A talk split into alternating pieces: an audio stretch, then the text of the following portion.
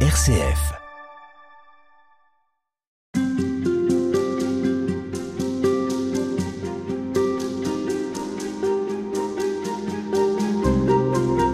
Père Gabriel Kairala, bonjour. Bonjour. Vous êtes euh, jésuite, Oui, franco-libanais. oui, Vous vivez à, à Beyrouth et vous nous accueillez ici euh, dans l'église euh, ou à côté de l'église Saint-Joseph dont vous êtes le curé. Cette église n'est pas à proprement parler une paroisse dans Beyrouth, mais c'est un lieu important pour les catholiques latins.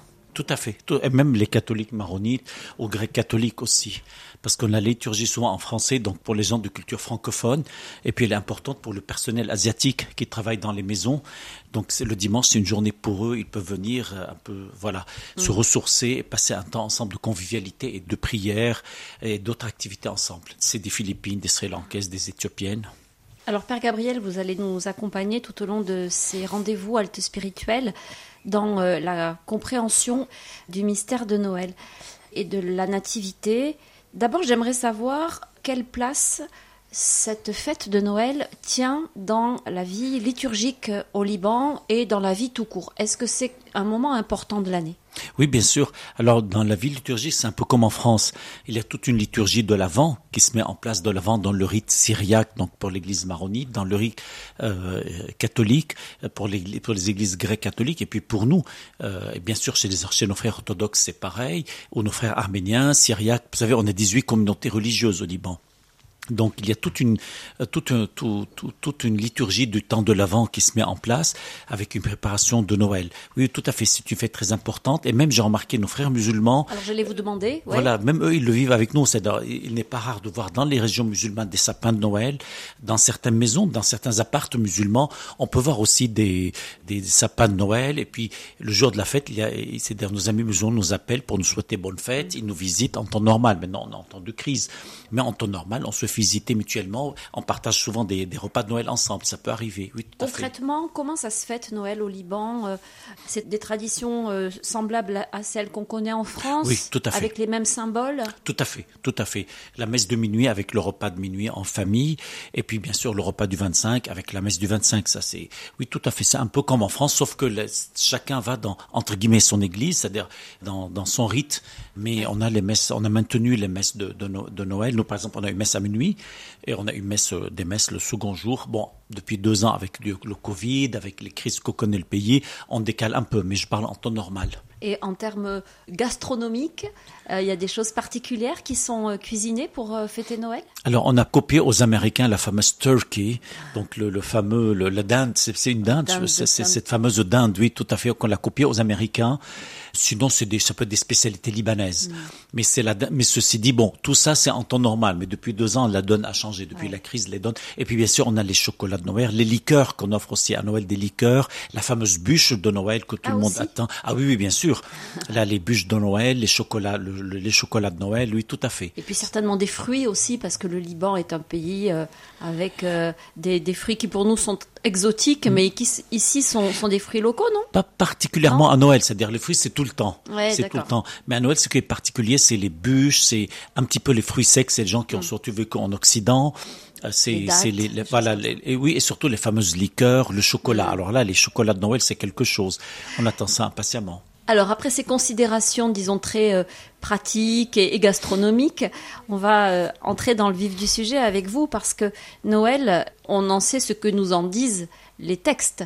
Est-ce que d'abord cette euh, incarnation de Jésus, d'une manière ou d'une autre, est annoncée dans les textes du Premier Testament? Alors tout dépend des lectures qu'on fait. Par exemple, une personne juive, elle va vous dire non. Pour nous chrétiens, bien sûr, la fameuse phrase "un enfant nous est né" de Isaïe. Euh, C'est parlant pour nous, c'est-à-dire euh, pour nous autres chrétiens. Tous les textes du Premier Testament sont en acheminement vers cette incarnation de Dieu et cette alliance. Alors au, au temps du Premier Testament, l'alliance, elle passe par les prophètes, elle passait par des commandements du temps de l'Exode. Autant elle culmine euh, pour nous avec le temps de Noël par cette incarnation où Dieu, il ne fait plus alliance avec l'humanité, mais il se donne lui-même. Il donne plus une alliance aux humains, mais il se donne lui-même en son Fils Jésus-Christ, bien Alors sûr. cette première alliance, elle reposait sur quoi et quel était son sens? La première alliance, c'est avant une question d'un peuple élu, bien entendu, c'est le peuple d'Israël qui est élu, et c'est une alliance de salut. C'est une alliance entre un Dieu unique et un peuple qui a été sorti de l'esclavage pour l'amener vers une terre de liberté. Donc c'est une alliance qui se met pour le salut d'un peuple et surtout son passage avec avec tout, le côté rituel à travers la mer morte, à travers le désert, de tout un esclavage au sens propre et figuré du terme, bien entendu, vers cette terre de liberté, vers un peuple qui, qui arrive petit à petit à acquérir une identité propre, à dire je suis face à ce Dieu qui est et qui devient. Et ça, ça nous révèle un Dieu qui n'abandonne jamais son peuple. Tout à fait, tout à fait. C'est la fidélité. Contrairement au peuple, hein, qui lui a tendance à, à, oublier Dieu très, très, très souvent. Et comme Moïse dit, c'est le peuple à la nuque raide, encore un peu, ils vont me lyncher. Alors on voit de temps en temps Dieu qui s'enflamme, puis il se calme. Mais il y a une constante, c'est la fidélité de Dieu. Ça, c'est une constante. Si on en vient aux évangiles, là, il est de manière très claire, très explicite, question de la naissance d'un enfant mm. qui est le Fils de Dieu. Euh, sur quel texte peut-on s'appuyer pour euh, eh bien, relater cet événement? C'est les, les, évangiles de Luc qui sont des évangiles joyeux qui commencent bien sûr par l'annonce faite à Zacharie, l'annonce faite à Marie, la visitation de Marie, qui est un environnement magnifique dans, dans, le Nouveau Testament, dans Luc, et puis Luc 2, la naissance. Euh, Donc, Luc 2, c'est le chapitre 2 hein, de l'évangile. De Luc.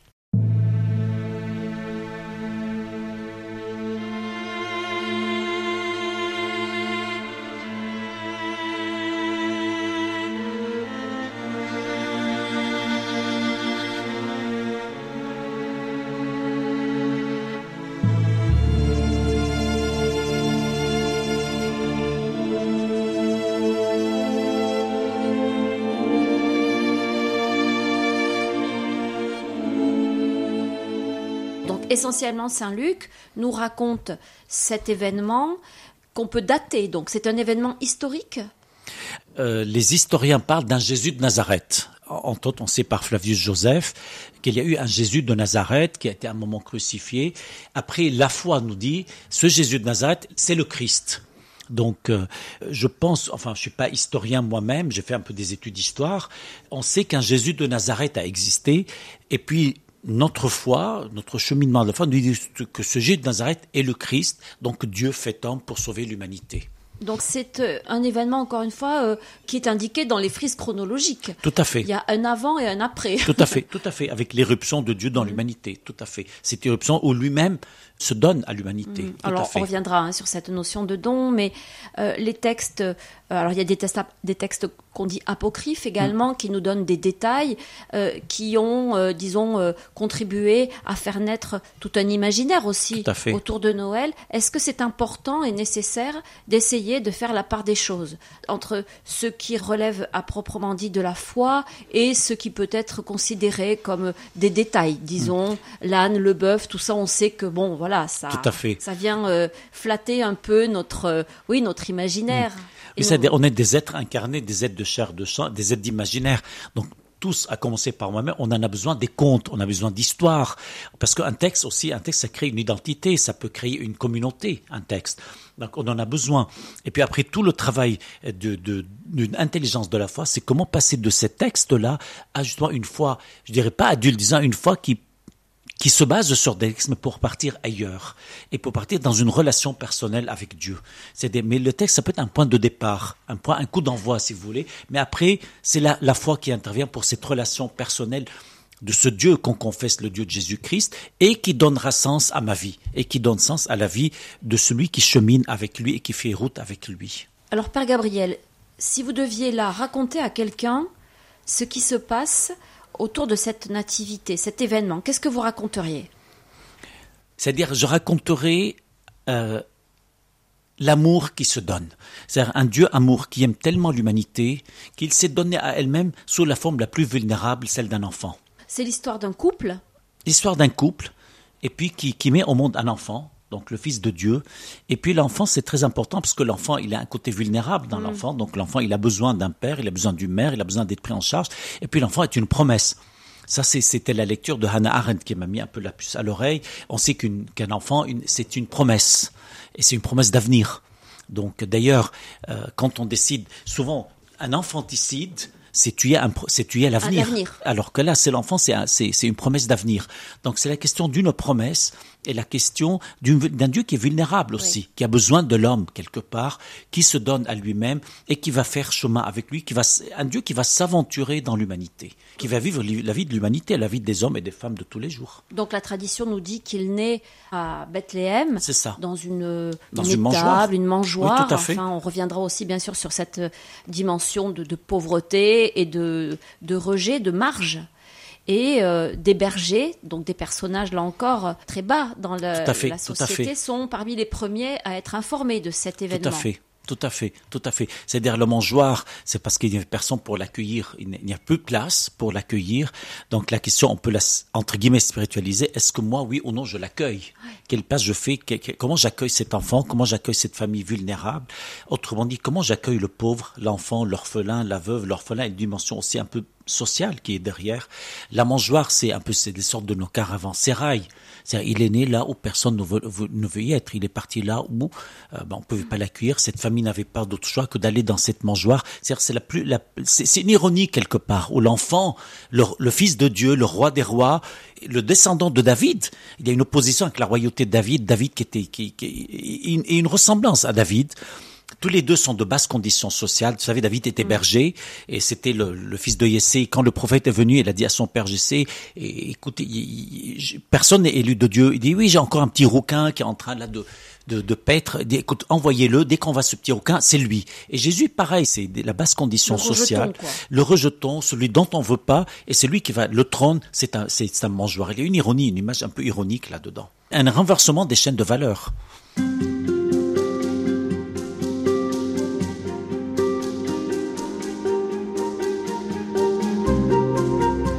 Gabriel, on parle de Noël en christianisme en disant qu'il s'agit d'un mystère. Qu'est-ce que c'est qu'un mystère? C'est une réalité que je ne peux pas atteindre par le seul, par l'entendement et par la raison. C'est une réalité qui dépasse mon entendement et qui demanderait l'adhésion de ma foi et de ma confiance aussi. Donc ça n'exclut personne le mystère? Non, non, non, pas du tout. C'est pas réservé à une bande d'initiés. Surtout pas, surtout pas. C'est, réservé à une bande qui accepte de, de démaîtrise, une forme de démaîtrise vis-à-vis des, des certitudes, parce que vous savez, on aime bien avoir des certitudes, on aime bien maîtriser tout, et le mystère m'invite à une démaîtrise. Et chaque personne peut opérer cette démaîtrise pour passer à la foi. La foi, c'est je, je me jette dans les bras de Dieu avec cette démaîtrise, en acceptant de ne pas tout maîtriser, de ne pas tout connaître, de ne pas comprendre tout de suite, et de, de cheminer avec ce Dieu qui se révélera petit à petit avec moi. Même pour euh, quelqu'un comme vous, qui êtes un universitaire, qui enseignait, euh, qui qui avait un cerveau quand même plutôt bien fait. Je veux dire, surtout, surtout, vous savez, Aristote dit, euh, Socrate, pardon, dit tout ce que je sais, ce que je ne sais rien. Et, le propre de, la science, surtout des sciences humaines, moi je suis prof de lettres, c'est qu'on plus on avance, plus on se rend compte que on ne sait pas grand chose et que la- entre guillemets la science c'est un puits, c'est un puits sans fond. Et euh, l'universitaire dès qu'il sait, dès qu'il croit qu'il sait tout, il meurt. Il se, il se tire des, des, des, une, une, une balle dans le pied. Euh, L'universitaire ne sait pas. Et c'est ce ne sait pas que le pousse à creuser davantage, à aller davantage et à, à creuser, creuser pour élaborer de nouvelles réponses qui seraient elles-mêmes de nouvelles questions et ainsi de suite. C'est ce qui fait que la, la pensée avance. Et il en est de même pour la foi? J'espère, bien sûr, bien sûr, Ça veut, bien sûr. Donc ça veut dire que quand on parle du mystère de Noël, pour vous, il ne s'agit pas de poser votre cerveau à côté de vous ou de renoncer complètement à, à l'intelligence? Surtout pas. Alors ça, ça relève de quoi exactement? Surtout pas. C'est-à-dire, c'est une quête de sens. Vous savez, dans l'évangile de Luc, dans Luc 2, à un moment, on dit que Marie retenait tout ça dans son cœur. Elle, elle méditait ça dans son cœur, si ma mémoire est bonne. Le mot grec, c'est symbolein. C'est que Marie cherchait à trouver un sens, à faire des liens entre ce qui lui a été dit parlant, ce, qui, ce que les bergers viennent lui annoncer, euh, ce qui se passe devant elle. Elle cherche à tisser des liens entre tout ça, à établir des liens pour en donner un sens. Et c'est ça un peu le cheminement de la foi. Qu'est-ce qui donne sens à mon vécu? Qu'est-ce qui donne sens à ce que je vis? Comment faire des liens entre les rencontres que j'ai faites, mon travail, ma vie de tous les jours? Établir des liens, faire une sorte d'unité qui puisse donner sens C'est le symbolène, une cohérence et plus un sens. C'est le symbolène de Marie. Euh, La cohérence, mais dans le but d'un sens. Et c'est le fameux symbolène de Marie. Et, et on se rend compte dans l'évangile de Luc que Marie, deux fois, à deux reprises, s'est dit, après aussi la, la peste de temple, que Marie médite, elle essaye de comprendre, de donner un sens. Alors, le mystère de Noël, c'est que Dieu, qui avait scellé une alliance avec l'homme, se donne au point. Et la femme avec l'humanité. Oui, oui. Avec Vous faites l'humanité. bien de me reprendre. avec l'humanité, euh, aime l'homme au point qu'il se donne. Tout à fait. Il se donne, c'est-à-dire il prend chair, il vient Tout à parmi fait. nous. Tout à fait. Comment est-ce qu'on peut comprendre, essayer de comprendre cette réalité? C'est-à-dire, euh, il ne s'agit pas de comprendre, il s'agit de la vivre, de la vivre dans sa chair. Euh, seuls les gens qui aiment vraiment, je, je pense par exemple aux parents, je pense au couple, même dans l'amitié, c'est en aimant vraiment l'autre qu'on peut comprendre cela. Euh, à mon avis, ça dépasse l'entendement purement rationnel et raisonnable. Ça demande l'adhésion euh, de tout mon être, du cœur. Mais le cœur, c'est dans le sens, comme dans le sens biblique, c'est tout de tout mon être. Je ne peux me donner à l'autre que par amour. Et quand j'aime l'autre, je désire non seulement lui donner, partager avec lui euh, ce que j'ai plus cher, mais me partager avec lui. Partager ce a- qu'est-ce qu'il y a de plus cher que ma vie à partager avec l'autre. C'est en, en se situant dans la logique de l'amour, dans la dynamique, pardon, de l'amour d'un Dieu, et c'est comme ça que je peux euh, entendre, dans le sens entendir espagnol, je peux sentir euh, cela. Pourquoi faut-il que Dieu prenne chair pour nous le manifester, son amour? Est-ce qu'à travers l'alliance, c'était pas déjà fait finalement? Ou est-ce qu'il n'aurait pas pu euh, se manifester autrement tout en restant dans une forme d'alliance C'est- Il y a des paroles dans la liturgie quand, quand on, quand on fait les offrandes, on dit comme c'est au sommet au vin pour le sacrement de l'alliance, nous sommes unis à la divinité de celui qui a pris notre humanité. Je pense Dieu se fait chair pour faire de nous des dieux. Et c'est pas une hérésie que je dis, c'est la liturgie qui dit nous sommes unis à la divinité de celui qui a pris notre humanité. C'est-à-dire ce Dieu qui prend la figure de l'homme pour re- remettre l'homme là où il était, à l'image et à la ressemblance de Dieu. Et sa juste place, c'est ça, c'est l'image et la ressemblance de Dieu. Donc c'est ce Dieu qui devient homme pour que l'homme redevienne à l'image et à la ressemblance de Dieu. Et donc c'est Dieu qui va cheminer le chemin de l'homme, hors le péché bien entendu, pour le sortir de cette hommité qui le garde dans, dans son égoïsme, dans son péché, pour le rendre à sa juste place, qui est d'être à l'image de Dieu, d'être Dieu lui-même, fils de Dieu, ou si vous voulez, d'être co-créateur, comme dit l'Ancien Testament.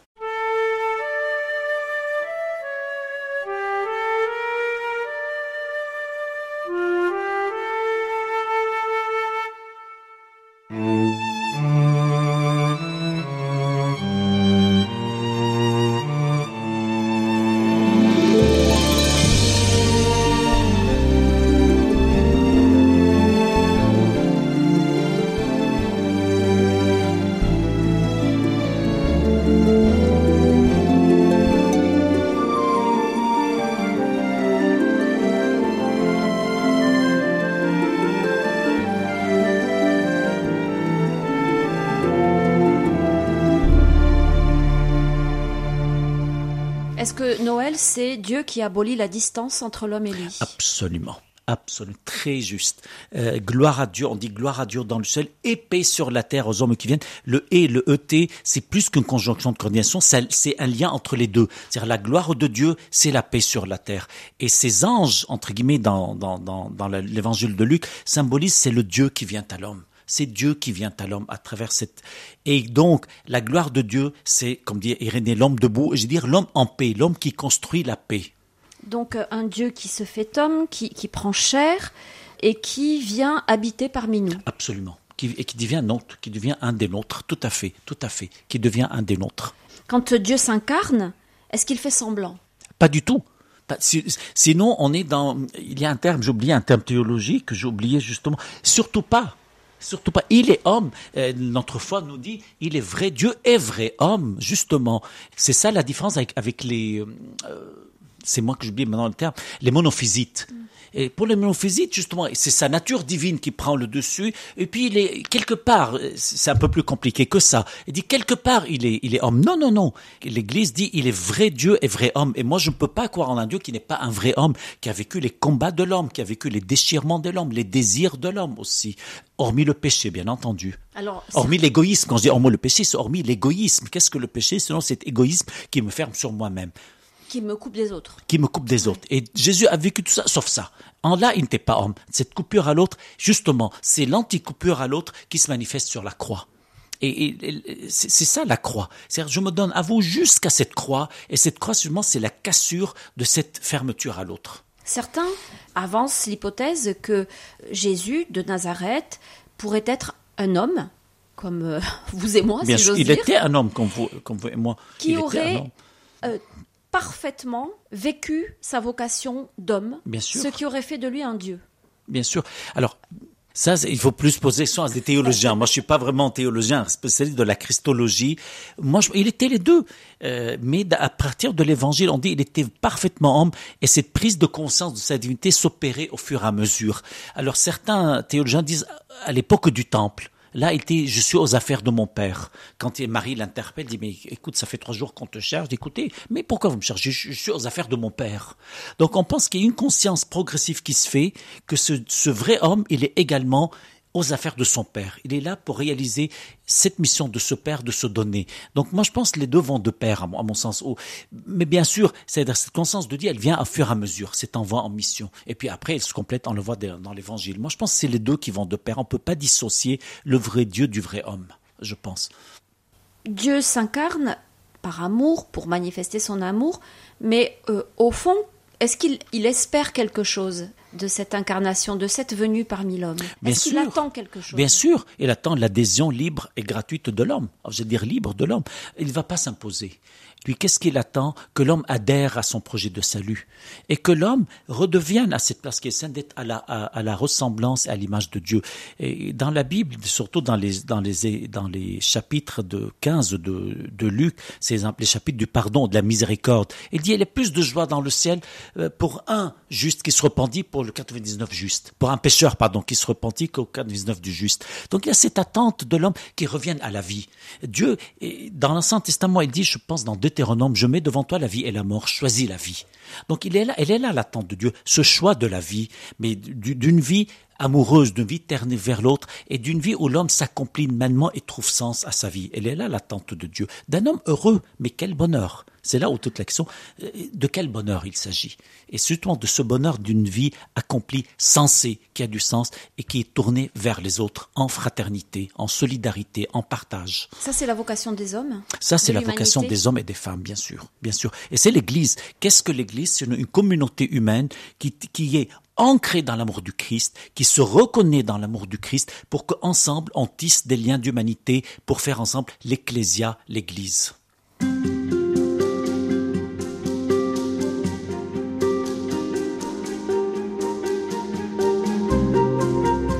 Père Gabriel, Dieu se fait homme pour euh, annoncer à l'homme sa vocation, pour euh, qu'il adhère librement à ce qu'il vient lui, lui proposer. Mais il prend d'abord la forme d'un bébé. Il naît au fin fond d'un pays euh, à peu près inconnu et, Et occupé euh, par les Romains. Ouais, dans une mangeoire, euh, rejeté à- dès sa naissance par tout le monde. Pourquoi cette option-là plutôt que celle de, de la puissance et d'une arrivée spectaculaire? Parce qu'on n'est pas dans, dans le conte de fées. Et on n'est pas dans la légende, ni dans le mythe. Dans les mythes, dans les légendes, les dieux viennent de façon... Ou dans les films hollywoodiens, de nos jours, c'est les films de Hollywood, où les agents, ou les, héros, pardon, viennent de façon spectaculaire. Euh, là, on est dans le réel. Et qu'est-ce que, on est dans le réel de l'homme et de la femme de tous les jours. Et quel est ce réel? Sinon d'une humanité écrasée, parfois, il faut dire, en l'occurrence la Palestine écrasée par les, par les Romains, euh, d'une famille entre guillemets pauvre, qui n'est pas riche, bon, il n'est pas dans la misère, je pense, Joseph était charpentier, donc c'est une vie, une, on va dire, c'est, Allez, l'artisan, une famille d'artisans, donc qui, qui vit tant bien que mal, euh, c'est pas une, une, condition sociale très élevée. Donc il est né dans une famille normale, comme monsieur et madame tout le monde, une fille qui, qui vote bien, autrement dit, dans le réel et le quotidien.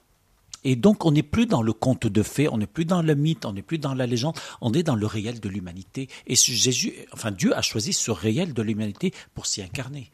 Et euh, il va falloir qu'il aille loin pour euh, se faire connaître.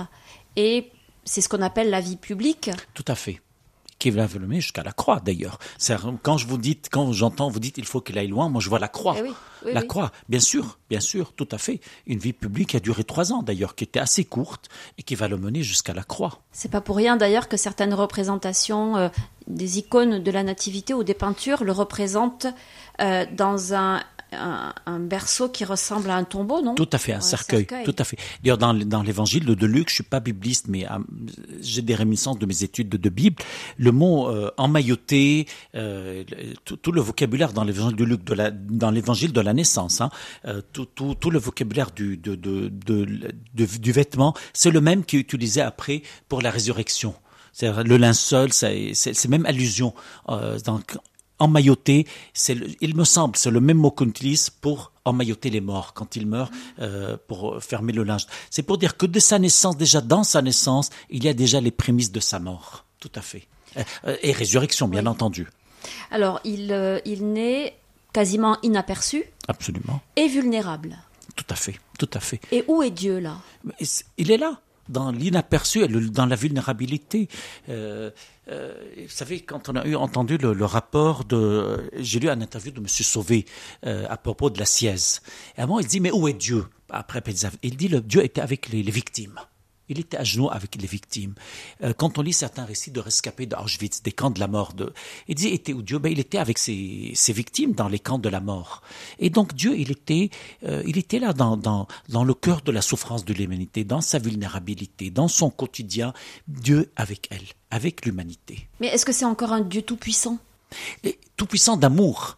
Justement, qu'est-ce qu'on entend par tout-puissant? Il me semble, prenez ça avec un peu des pincettes, j'espère que nos auditeurs les prendront avec des pincettes, il me semble qu'on a beaucoup pris le Dieu grec, qu'on mélange parfois le Dieu de Jésus-Christ avec la, les divinités grecques qui sont elles toutes-puissantes. Avec Zeus ou Neptune Voilà, avec Zeus, avec, avec Jupiter, et on, on voit cette toute-puissance des dieux grecs. Or, dans le Dieu, il me semble, enfin il me semble, ça c'est ma foi, que le Dieu de Jésus-Christ est tout-puissant d'amour.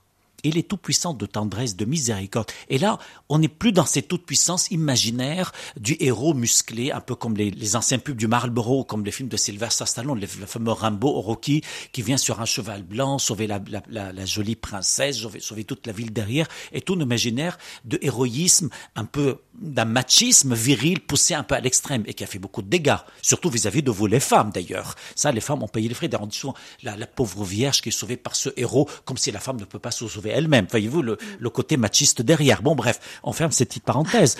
Euh, Dieu n'est pas le Dieu Zeus. Dieu, c'est, il est Dieu tout-puissant d'amour. Et, donc, du coup, on n'est plus dans la magie. Parce qu'on s'imagine toujours un Dieu magicien qui va venir taper. Non, non, il va agir dans le quotidien des humains, il va interpeller des libertés, faire route avec des hommes et des femmes libres, petit à petit les appeler à cette conversion du cœur et de vie, bien entendu, pour petit à petit construire ce royaume. Un royaume fait par des hommes et des femmes, avec leur vulnérabilité. Dieu nous prend tels que nous sommes.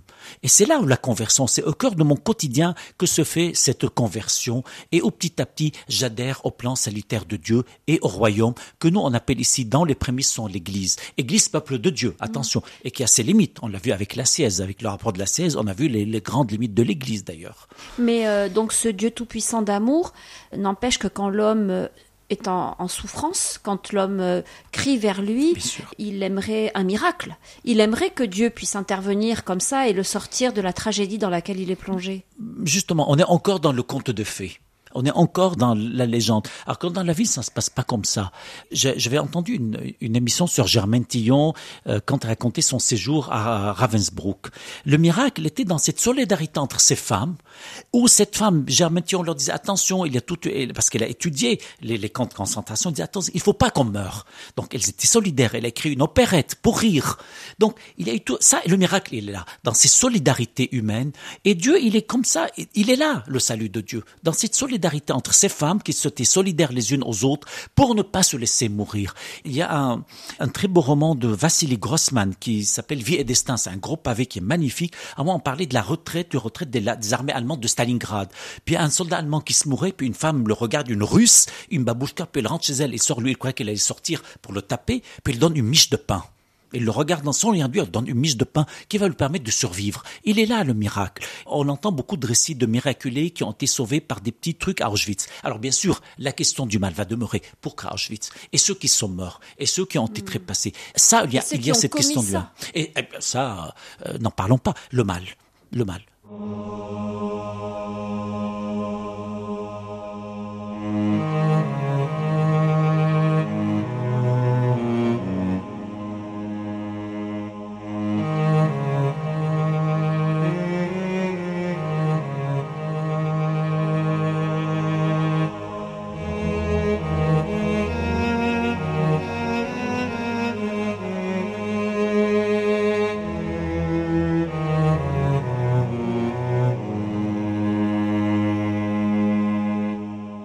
Ce miracle-là dont vous parlez, est-ce qu'il y a besoin d'être, d'adhérer à la révélation que Dieu nous fait en s'incarnant pour le vivre, ce miracle? On sait bien que, que la solidarité, que la, générosité peuvent euh, venir de n'importe où et de n'importe qui. Le mal peut, mais le bien aussi. Absolument. heureusement. Heureusement. Le mal n'est pas l'apanage des chrétiens, ni de l'église catholique ou de l'église protestante. Heureusement. Peut-être nous, la différence, c'est que nous, on le, comme on dit, quand vous le faites, Matthieu 25, au plus petit, c'est à moi que vous l'avez fait. Donc le chrétien, il est conscient que quand il sert le plus petit, c'est Dieu lui-même qu'il sert. Ou, pour le dire autrement, ce plus petit est l'icône de Dieu. Ça, le chrétien, enfin le chrétien, celui qui chemine avec Jésus, il le sait. Et on va dire, celui qui ne le sait pas, il le saura un jour. Il va dire, tiens, j'ai servi, moi j'ai pas mal, j'ai une très bonne amie à, Lille qui, se dit agnostique, et en même temps elle est très active, elle, était avec maintenant, elle est décédée avec sœur Irène, elle allait dans la rue avec les gens sans domicile fixe, elle se donnait, elle me dit, Monsieur Gabriel, je suis agnostique. Je dis, d'accord. Elle me dit, je crois à la dignité de l'humain. Ben, qu'est-ce que croire à la dignité de l'humain, sinon à ce Dieu qui se cache derrière l'humain, et qu'un jour elle va, elle va dire, sans faire de la récupération, en respectant la non-foi de cet ami, euh, j'étais avec toi et je ne le voyais pas, et je ne le savais pas. Il y a un très beau livre aussi euh, d'un d'un Français qui s'appelle euh, Éloi Leclerc, qui s'appelle Le Trébat. Christian Bobin. Et c'est Christian Bobin, oui, j'ai pas lu, j'ai entendu parler de ce livre, je n'ai jamais lu, alors que je suis prof de lettres. En tout cas, rien que le titre, Le Trébat, c'est un peu ce Dieu-là, ou c'est beaucoup ce Dieu-là que nous révèle Bethléem.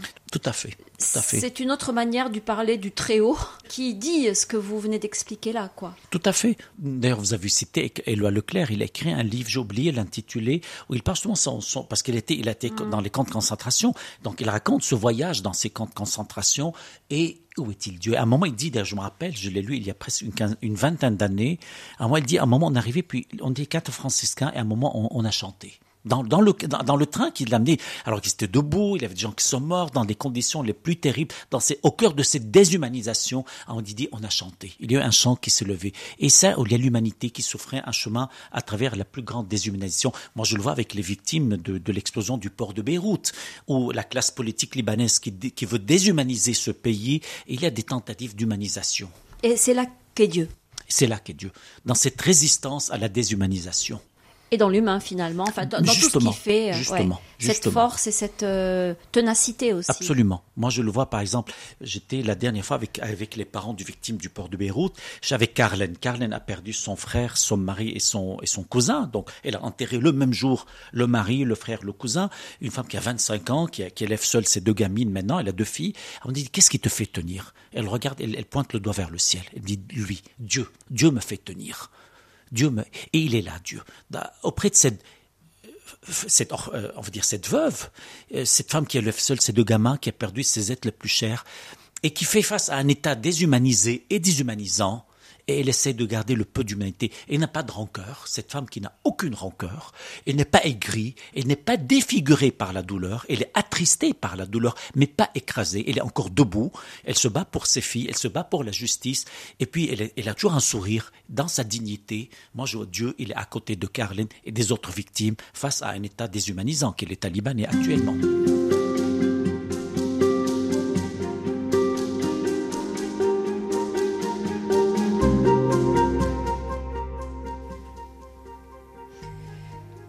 Gabriel, en euh, venant parmi les hommes de manière aussi vulnérable, il n'y a rien de plus vulnérable qu'un nouveau-né, hmm.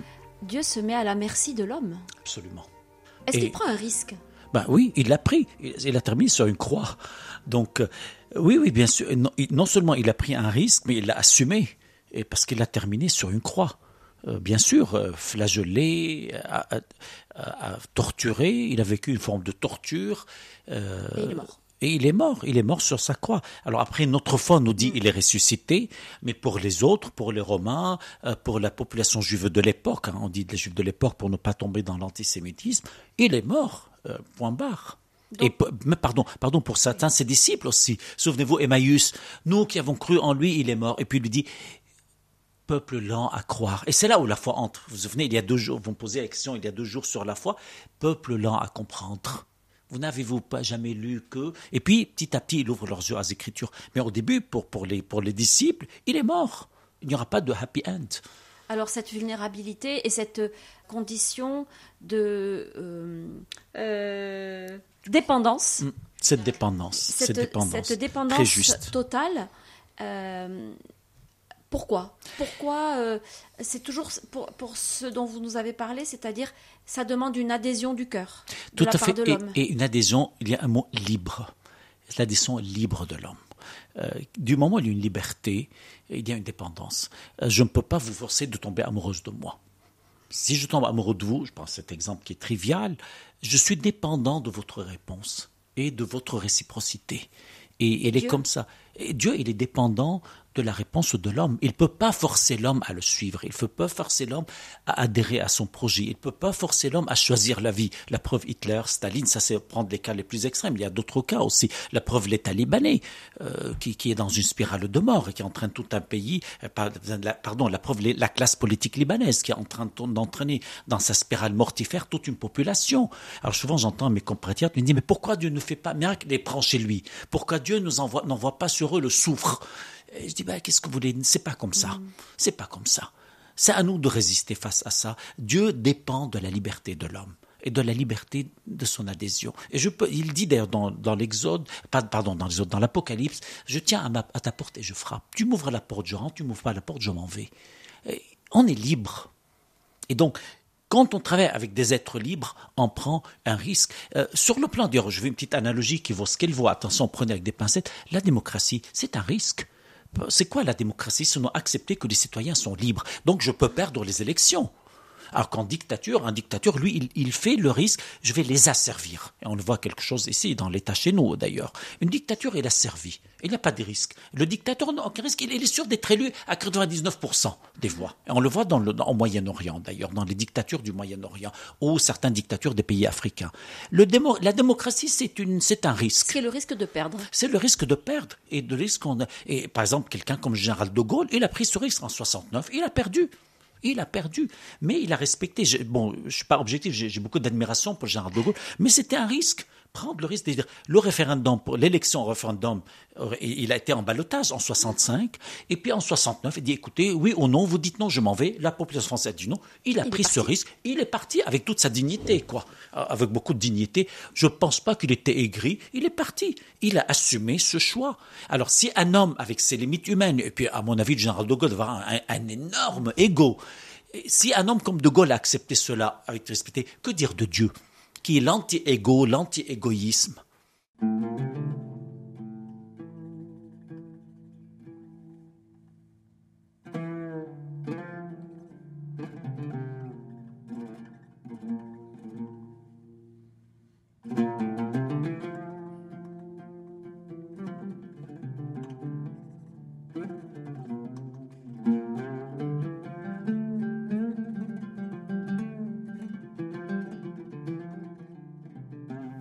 Sauf que Dieu, lui, on anticipe un peu, hein, là on parle de, Noël, mais on peut. C'est difficile d'ailleurs hein, de, séparer Noël et Pâques. Hein. Ce sont les, deux facettes d'une même réalité. Absolument, ah, absolument. D'ailleurs, les évangiles ont été écrits à la lumière de Pâques. Et comme vous dites, on ne peut pas séparer euh, euh, euh, la, nativité. de Pâques. Ça, vous avez tout à fait raison. Ou la naissance de la résurrection. Ça, vous... D'ailleurs, qu'est-ce que la mort et la résurrection? C'est dans la renaissance à la vie éternelle, quelque part. Donc là, vous avez raison. Et donc Dieu, lui, il, ne dit pas, ben moi j'ai perdu, maintenant je m'en vais, je pars à la retraite. il ressuscite. oui, il ressuscite, c'est-à-dire la vie prend le dessus, la vie est brûlée. Mais il est alors il est ressuscité par le Père, comme on dit. Et attention, il ne ressuscite pas de façon spectaculaire. Personne ne l'a vu au moment même de sa résurrection, on l'a pas vu. On l'a vu après sa résurrection et au début, on l'a pas reconnu. Il a fallu qu'il appelle Marie par son prénom. Marie, Rabouni, ne, me touche pas. Il a fallu marcher avec les disciples d'Emmaüs et au moment où il a brisé le pain, et là, la mémoire du cœur, les yeux du cœur sont ouverts, pour le dire autrement, les yeux de la foi. Donc, au début, on l'a pas tout de suite reconnu. Dans Jean 21, il dit les enfants avaient, ah, c'est Dieu, c'est pas Dieu. Ils viennent, ils amènent, vous savez, Pierre et Jean et, les autres disciples, ils viennent manger avec lui au bord de la mer. Est-ce que c'est lui? C'est pas lui, voyez-vous? il ressuscite de façon discrète, comme il est né, la mm. résurrection. On l'a pas vu au moment même de sa résurrection. Ça, c'est très important. Sinon, où est ma foi? Où est, pardon, où est ma liberté de croire? D'ailleurs, je fais un lapsus, je dis où est ma foi? Parce que pour moi, foi est étroitement associée à la liberté étroitement, c'est presque le même mot, j'allais dire. La foi, c'est le contraire euh, des certitudes. C'est tout le contraire des certitudes. Et c'est pas le contraire. Et, la peur aussi, qui est le, contraire de la, de la foi, non? Bien sûr. Bien sûr, bien sûr. Bien sûr. Euh, et les extrêmes droites, sur mm. quoi ils jouent sur, sur... D'ailleurs, ce mot n'est pas peur. Euh, cesse d'avoir peur et foi. Ça, c'est dans les, dans les Écritures. On dit sois incrédule, arrête d'avoir peur et foi.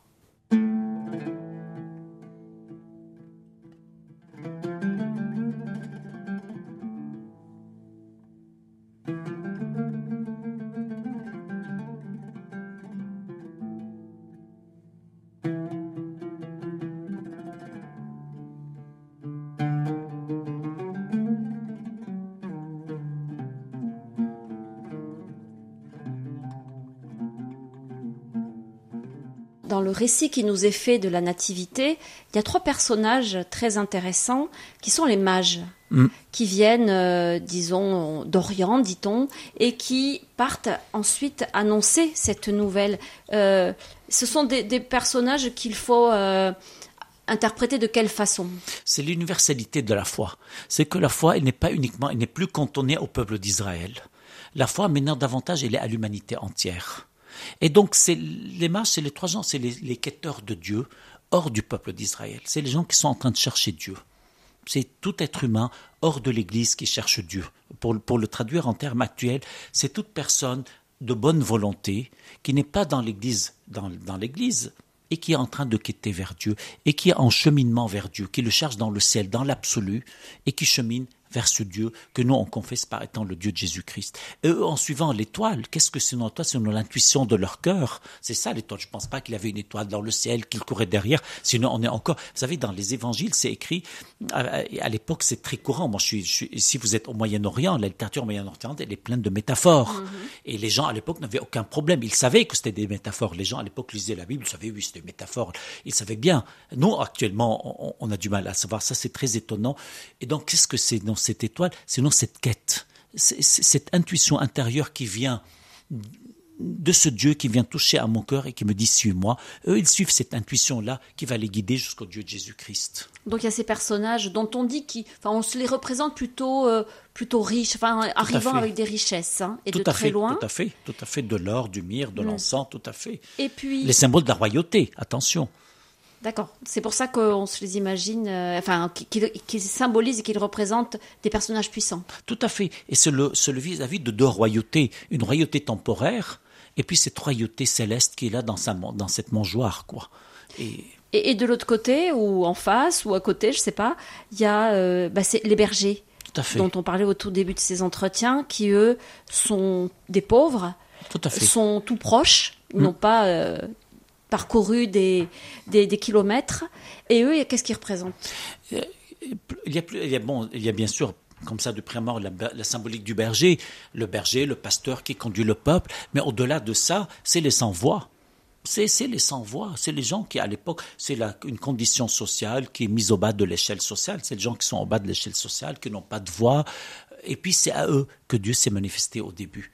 Alors il y a bien sûr, comme je dis il y a quelques, instants, il y a la symbolique du, celui de ce pasteur qui conduit son peuple, donc Jésus le vrai berger, ou le berger qui conduit son peuple, mais il y a aussi cette question des gens de basse condition sociale à qui Dieu s'est manifesté en premier à travers les anges. bien sûr, il n'y avait, je ne pense pas qu'il y avait d'anges avec des, des grands battements d'ailes, là encore une fois, et les gens de l'époque le lisaient bien, mais cette, cette intuition intérieure qui leur dit bah, écoutez, allez, allez vers cette grotte, et vous allez vers cette mangeoire, et là vous allez rencontrer le Dieu de Jésus-Christ.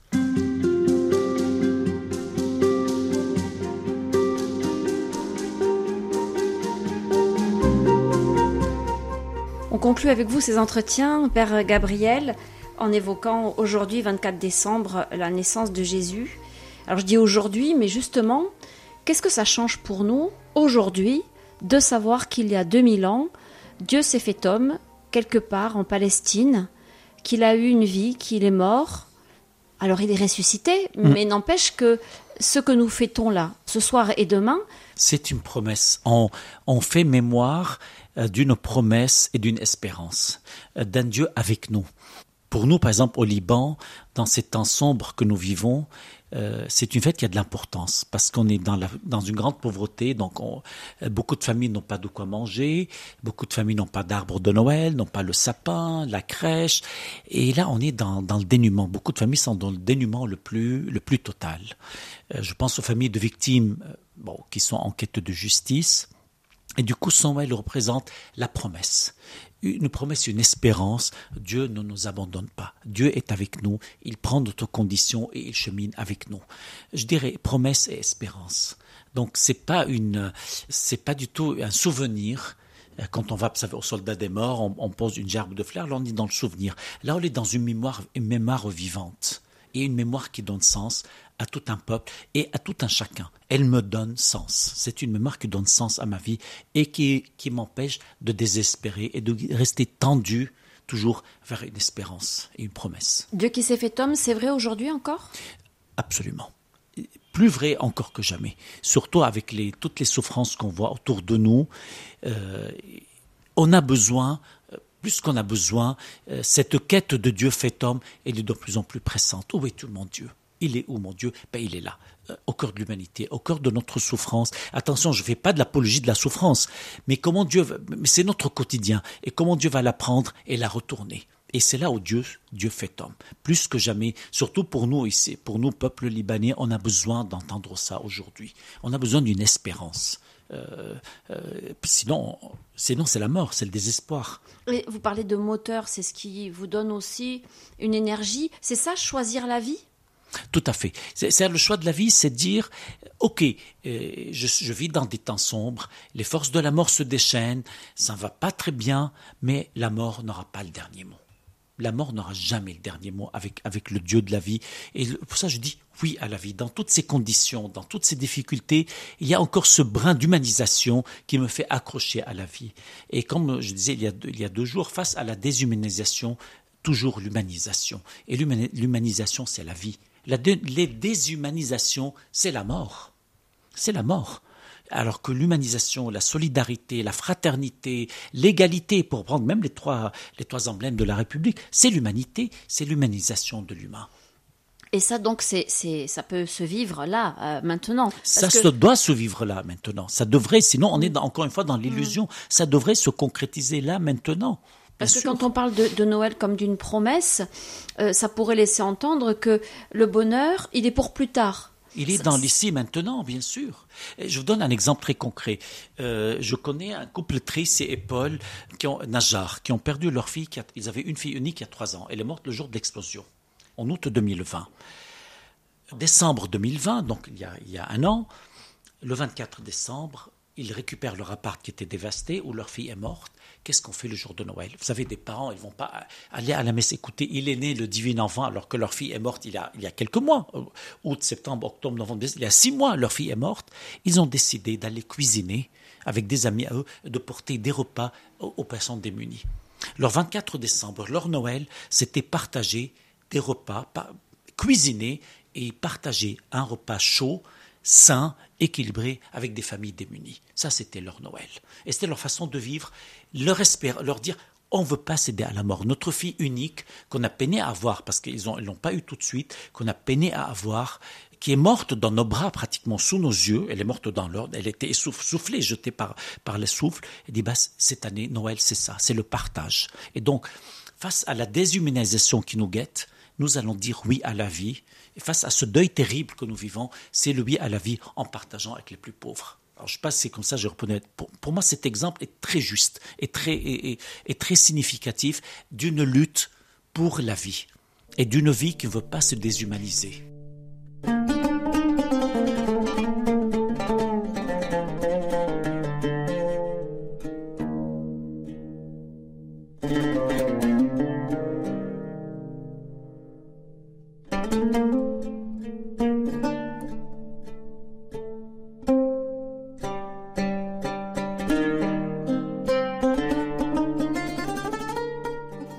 Dit qu'être chrétien ou avoir la foi, euh, c'est par facilité ça, ça console et, puis ça donne, euh, ça donne des explications là où il n'y en a pas Alors avant tout, on n'a pas la foi, c'est pas un objet qu'on possède. On est en foi. C'est, ontologique, être en foi. Euh, Comme on est en chemin aussi. Absolument, absolument. La foi m'habite. C'est un don qui m'habite. C'est, c'est un don de Dieu qui m'habite. Et bien sûr, c'est un don qui, qui nécessite mon adhésion. La foi est une relation de tous les jours, à réactualiser tout le jour avec le Dieu vivant de Jésus-Christ. Alors, c'est pas un chemin de facilité. Vous savez, c'est il me semble que parfois il est plus facile de désespérer, d'entrer dans une négation nihiliste et que, que d'espérer. J'envoie tous les romans de Dostoïevski, par exemple, l'idiot, le roman de Dostoïevski, pas l'idiot, les, démons les démons. C'est là-dessus tout ce nihilisme qui va jusqu'au suicide. Ah, que l'espérance, c'est un chemin rude. Euh, allez demander, allez parler d'espérance aux gens qui, qui sont entrés de Auschwitz. Il y en a qui ont trouvé de l'espérance là-dedans, alors qu'on le, dans l'extrême mal, dans le mal le plus extrême. Allez parler d'espérance actuellement au Liban quand je parle avec, avec, avec les fidèles de l'Église, avec mes frères et sœurs dans l'Église, souvent on me dit, mais mon père, vous nous parlez d'espérance, mais regardez ce qui se passe autour de nous. L'espérance, c'est une dynamique de vie qu'on doit demander, c'est une grâce qu'on doit demander, redemander, redemander, et c'est à demander tous les jours. C'est une énergie, l'espérance. C'est une, dynamique de vie. Et c'est pas un chemin de facilité, pas du tout. Mais oui, il y a une consolation, bien sûr. Une consolation qui vient d'une foi, que la mort n'a pas le dernier mot. Ça, c'est ma consolation. Oui. Mais il y a quand même aussi une responsabilité. Absolument, je suis responsable de l'autre. Déjà, Aristote le disait, quand on parle de la cité chez Aristote, Lévinas qui était juif l'a dit, mais c'est le cri de, lancé à Caïn, qu'as-tu fait de ton frère? Et même en amont, dans Genèse 1, quand Dieu dit, vous allez fructifier et travailler la terre, il dit, dominer l'animal. De quoi il s'agit? C'est l'animal qui est en moi que je dois dominer. Et, travailler la terre, c'est-à-dire l'humaniser, c'est-à-dire la rendre habitable. Autrement dit, je suis responsable de la terre, je suis responsable du monde, je suis responsable de mon frère et de ma sœur. Dominer l'animal qui est en moi, est-ce que c'est compatible avec accueillir ce nouveau-né qui se donne à Noël. Bien sûr, bien sûr. C'est-à-dire dominer la honte, c'est dominer la violence, dominer la haine, dominer l'égoïsme. Et comment je peux accueillir cet enfant s'il n'y a pas cet animal que je domine? Ça a été dit à un moment à Caïn, qu'on dit, dit la bête qui est en toi, tapis-la. C'est comment tapir cette bête, sinon en accueillant cet enfant vulnérable, cet enfant qui est dépendant, et cet enfant qui demande mon adhésion et qui est une promesse de vie pour moi. Parfois on dit que la crèche, alors, euh, elle est euh, au pied du sapin, mais elle est aussi en nous. Bien sûr, c'est mon cœur. Mon Est-ce que c'est une, image un peu, euh, un peu simpliste, un peu naïve? Dire qu'il y a crèche en nous, pas du tout. C'est un engagement. C'est-à-dire, c'est l'accueil que je fais de Dieu toute ma vie. Alors moi, j'aime bien sortir d'idée de l'enfant Jésus. Parfois, on dit, ah, l'enfant Jésus m'a fait ça. Je dis, écoute, arrêtez de l'appeler l'enfant Jésus. C'est plus un enfant. Arrêtez de l'infantiliser. C'est-à-dire, comment se laisser habiter par Dieu? Et c'est là où ça devient la crèche, c'est-à-dire quand je me laisse habiter par Dieu. Et la crèche, c'est aussi l'acceptation de mes, quand je dis la crèche est en nous, c'est accepter mes propres vulnérabilités, accepter mes pauvretés. Et là, c'est pas naïf, c'est l'humilité. C'est ça l'humilité. Accueillir la crèche en moi, c'est dire je ne suis pas un surhomme. Je suis un homme avec mes limites d'homme. Je suis une femme avec mes limites de femme. Je suis une femme, pas une surfemme. Je suis un homme et pas un surhomme. C'est ça la crèche qui est en moi. C'est l'accueil de mes limites. Et puis accueillir un nouveau-né, euh, c'est moins effrayant que d'accueillir euh, Jupiter, hein, comme vous. Euh, absolument. Et c'est plus responsable. Jour. Absolument, absolument. Et ça donne plus de responsabilité aussi, accueillir un nouveau-né. Tout à fait. Parce que Dieu fait peur parfois. Parfois on l'appelle, on désespère de le voir agir dans nos vies, mmh. et en même temps, on a peur. Est-ce que c'est Dieu qui fait peur ou l'image qu'on nous a donnée de Dieu qui fait peur Voyez-vous? Ou est-ce que c'est l'image qu'on a construite de Dieu qui fait peur? Parce que dans, le Nouveau Testament, Dieu ne fait pas peur. Euh, au contraire, au contraire, il, passe son temps à casser cette peur de Dieu. C'est plutôt l'image qu'on a donnée de Dieu, sur laquelle je, projette toute l'imagerie que j'ai du Dieu grec, des dieux de, de la mythologie. C'est ce mélange qui est dans mon imaginaire qui fait peur. Mais le Dieu du Nouveau Testament, le Dieu de Jésus-Christ, n'est pas un Dieu qui fait peur. Au contraire, au contraire. C'est un Dieu qui me met face à des libertés, qui me pousse à donner le meilleur que moi-même. Euh, maître où tu habites, venez et voyez. C'est un Dieu qui me laisse tout à fait libre. Euh, il dit, il, bon, ça c'est dans l'évangile de Jean. Voici, voici le, Fils de Dieu. Ils le suivirent. Que cherchez-vous? Il dit, maître où tu habites? Il dit, venez et voyez. Moi, un homme qui me dit, viens et vois, ne me fais pas peur. C'est pas quelqu'un qui va, qui va chercher à me manipuler, à me séduire dans le mauvais sens du terme, à me vendre des salades.